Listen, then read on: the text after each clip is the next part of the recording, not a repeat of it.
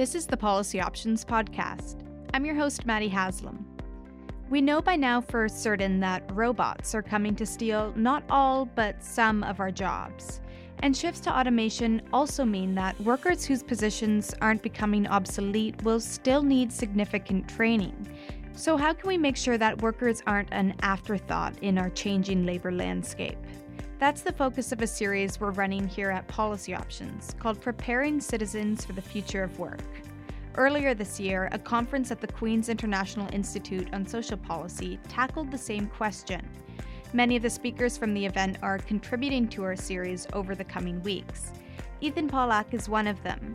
Ethan is the Associate Director of Research and Policy for the Aspen Institute's Future of Work Initiative.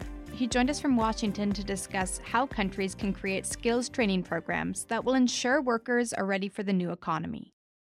Hi, Ethan. Thanks so much for coming on the show. Thanks for inviting me. So by now, I think most of us have heard or experienced that the labor market is changing and going to continue to change with automation.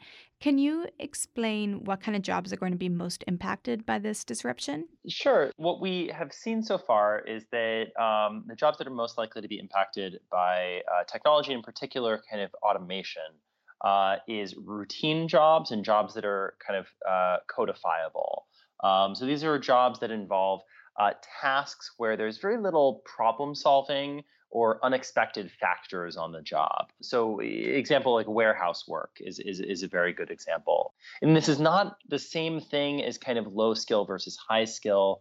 I think there's this idea that high skill jobs won't be affected, low skill jobs will be, uh, are much more vulnerable. There's some truth to that, but there's many high skill jobs that are also, that also have routine tasks. Uh, if you think about like a, uh, if you're a lawyer doing a, a doc review, uh, that's a very routine job that could potentially be automated. Being an accountant uh, is similar. And there's many low-skill jobs that also are difficult to routinize. For example, caregiving. You know, obviously, if you're caring for a child or or an elderly patient, there's so many variables to take into account that it'd be very difficult to uh, to automate jobs like that. Right. And can you give me an idea of how fast this shift to automation is happening? We kind of frequently talk about it as if it's in the distant future, but of course it's going on right now.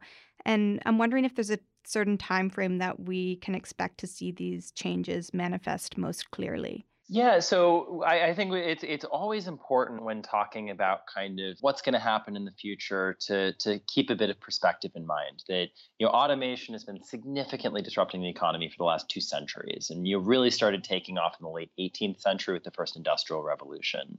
Um, now, there's a question of whether, you know, and there's a question of whether we're even in a, you know, a period of high automation or potentially even low automation right now.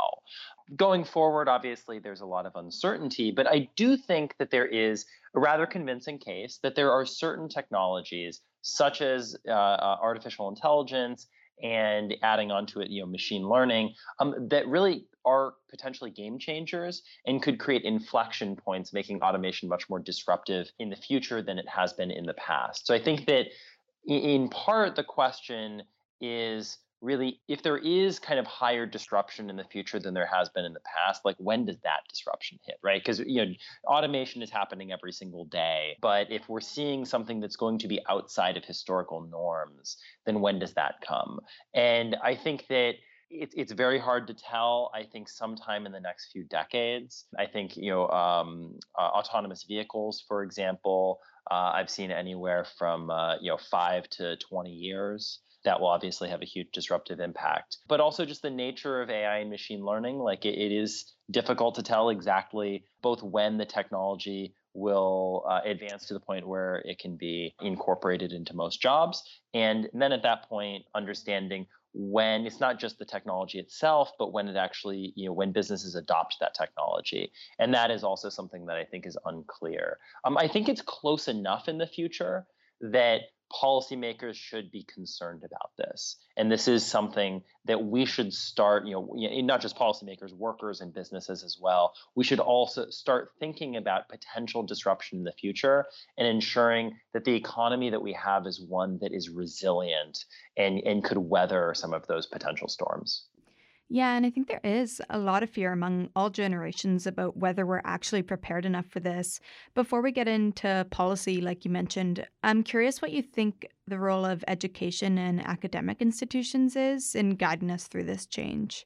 A lot of the academic institutions we have in place are traditional institutions that largely focus on, you know, traditional higher education and providing a bachelor's degree and then possibly moving up from there, master's, you know, or professional school or something like that. Um, we don't have great institutions for providing skills training specifically. And that is a challenge. It is definitely the case that traditional higher education is very important. We should continue to invest heavily uh, in quality and access to higher education. But at the same time, I do think that we need to really think about either using the existing higher education institutions or developing new institutions for better skills training, because it is going to be the case that workers are going to need new skills over the course of their career. And we need to make sure that they they have access to that training. Mm-hmm. And before we talk more about skills training, like you mentioned, I've heard you use a term while discussing this subject called degree inflation. Can you tell me a bit about that? Great follow-up question to the previous one, because I think degree inflation is actually a symptom of our over-reliance on traditional higher education. Um, and I don't mean over-reliance in the sense that fewer people should go to it, but rather that it's really the only game in town.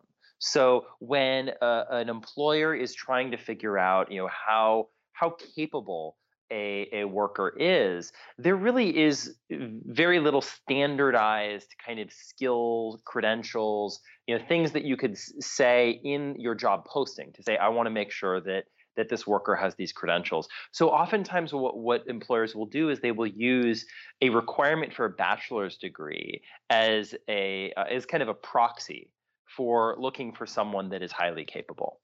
And that's really, I mean, it, it's it's a really bad proxy for for that. So like there's a, a, a recent report found that about thirty percent of job postings that require a bachelor's degree didn't legitimately need one. And, and a good example is actually like executive secretaries or executive assistants. Uh, over two thirds of those postings now call for a bachelor's degree, but less than one-fifth of, the, of those workers that are currently employed have bachelor's degrees. So there's been a huge, so it's very clear that the people that currently are working in this space do not have that type of education, yet in new job postings, that education is being not just asked for, but required. And that suggests not, you know, we know that those types of jobs are not changing drastically. I mean, you know, they're, they're definitely changing, but not in a way that would necessarily require a, a bachelor's degree. Um, and so, you know, the hypothesis is that businesses are just saying, well, you need a bachelor's degree, but not as a way to filter a variety of job applicants, but not necessarily because that is what the job really requires. Mm-hmm. And then do we have an idea of where the people that would have been qualified for that job previously before this inflation are landing in the labor market? Great question. I I don't have a good answer for that. Um, I mean, I think that generally speaking, um, many of them will decide to go get a college degree um, and possibly take on a lot of student debt in doing so, and um, may have slightly higher access to jobs, but their financial situation actually may be worse off. For others, they may just end, you know, themselves end up in in positions where uh, they may be able to do a job that better leverages their talents, but they're not able to get access to that job because they don't have a college degree. So they will be, in some sense, uh, if you look at their skills and look at what they're doing, in some sense, they will be uh, overqualified for certain jobs. What this all leads to is just horrible mismatches between what people are capable of doing and the jobs they are employed in in the economy. And that's definitely bad for workers. That's also bad for the economy overall. And I want to get back to now what you mentioned earlier, the role of companies in all of this. How much historically and at present have North American companies focused on the growth of their workers' skills? Yeah. Um, so historically, both the U S and Canada have relied, more the U S than Canada, I think, have relied on businesses to invest in their workforce. But a, a lot of other countries outside of North America, you know, rely a lot more on the government or on trade unions or other type of kind of sectoral organizations uh, to play a large role in ensuring that workers um, continue to have uh, skills training over the course of their lives. And, and I think that, you know, our model, at least in the U S, is, you know, you go through basic K through twelve education, you possibly go through higher education, and then you get a job. And hopefully you're lucky enough to get a job where your employer will train you. The, what we're seeing is that increasingly employers are less and less likely to train their workers. Um, and what they are moving towards is a model where instead of instead of hiring potential, you know, so they're hiring people who they think that they can develop. Instead, they are just trying to buy talent. You know, you you have a um, you have an opening for a position that's relatively high skilled. In the past, what businesses would do is they look for workers that they think that they could potentially skill up for that job. But increasingly, what businesses are doing, they are not investing as much in their workers. They're trying to find workers that they can just plug in that will be ready to go on day one. And now, obviously, this is a problem because if every company is trying to, you know, buy talent that already exists and buy workers that are already pre-trained, then the question is, well, who does the training? And I think that increasingly we're we're, we're seeing that that um, there's a lot of businesses that are being essentially free riders and that are trying to um, trying to free ride off of the training that other businesses provide. And increasingly, the businesses that are providing training are saying, well, maybe I shouldn't be doing this. So and and then they're then they're pulling back. So I think it's a bit of a, uh, uh, a I don't want to say death spiral. That may be too uh, alarmist, but that explanation kind of uh, explains why you are seeing a decline in um, business investment in the workforce. And so, from a policy perspective, what can governments do to encourage and incentivize businesses to actually invest in their workers? Uh, there's a number of things that that, that that governments can do to ensure that uh, that their workers are prepared for the new economy. Um, there's two basic approaches that I think governments should should look at. One is, how do we give businesses the incentives to train their workers? You know, as, as I mentioned, I think that increasingly there, there, there's less and less incentive for businesses to train their workers because increasingly businesses are kind of free riding off of the training that others are doing. So how do you realign those incentives to make sure that when businesses train their workers, that it is profitable to them? So one is trying to get businesses to engage more and invest in their workforce. The second is actually to have to provide workers the tools so that they can actually pursue training on their own, so they're less reliant on their employers to invest in them. And this could be either because they are employed, but they don't have an employer that is generous enough with their skills training, right? Or maybe they don't have an employer. And, you know, we know that there's, you know, millions of workers that are self-employed. And, you know, these are workers that also need skills training. They will also be affected by automation. Uh, so we need to make sure that there is access to skills training for all workers. And that's why I think it's important to think of systems for skills training that are not just within the employer-employee relationship, but outside of it. Um, so at the Aspen Institute Future of Work Initiative, which is where I work, we've proposed a, a number of uh, policies, one being a tax credit uh, similar to the U S's uh, research and development tax credit uh, that would provide a tax credit for businesses that are increasing their worker training relative to to previous years. Uh, so you're not you're not providing a tax credit for all the training that they do, because obviously businesses do training every single year. If you provide a tax credit for it, you're just subsidizing training that they would be doing anyway. Instead, you're subsidizing an increase. You're trying to get uh, businesses to move up, to go to be more high road employers. And the second is lifelong learning and training accounts, which these are personal accounts that the workers own that can collect contributions from the government, from employers, and from the workers themselves. And the workers then choose how to use them, but they, they have to use them for skills training. Um, both of those proposals have actually been introduced in the U S Congress. The worker training tax credit, we have a bill both in the House and Senate. And actually just today, literally in the last hour, there was uh, our lifelong learning and training account proposal was introduced as a bill in the U S Senate. So we're we're, we're very excited about that. And uh, hopefully, I don't think that that much is going to happen over the next two months, uh, and, and then we'll have a new Congress in January.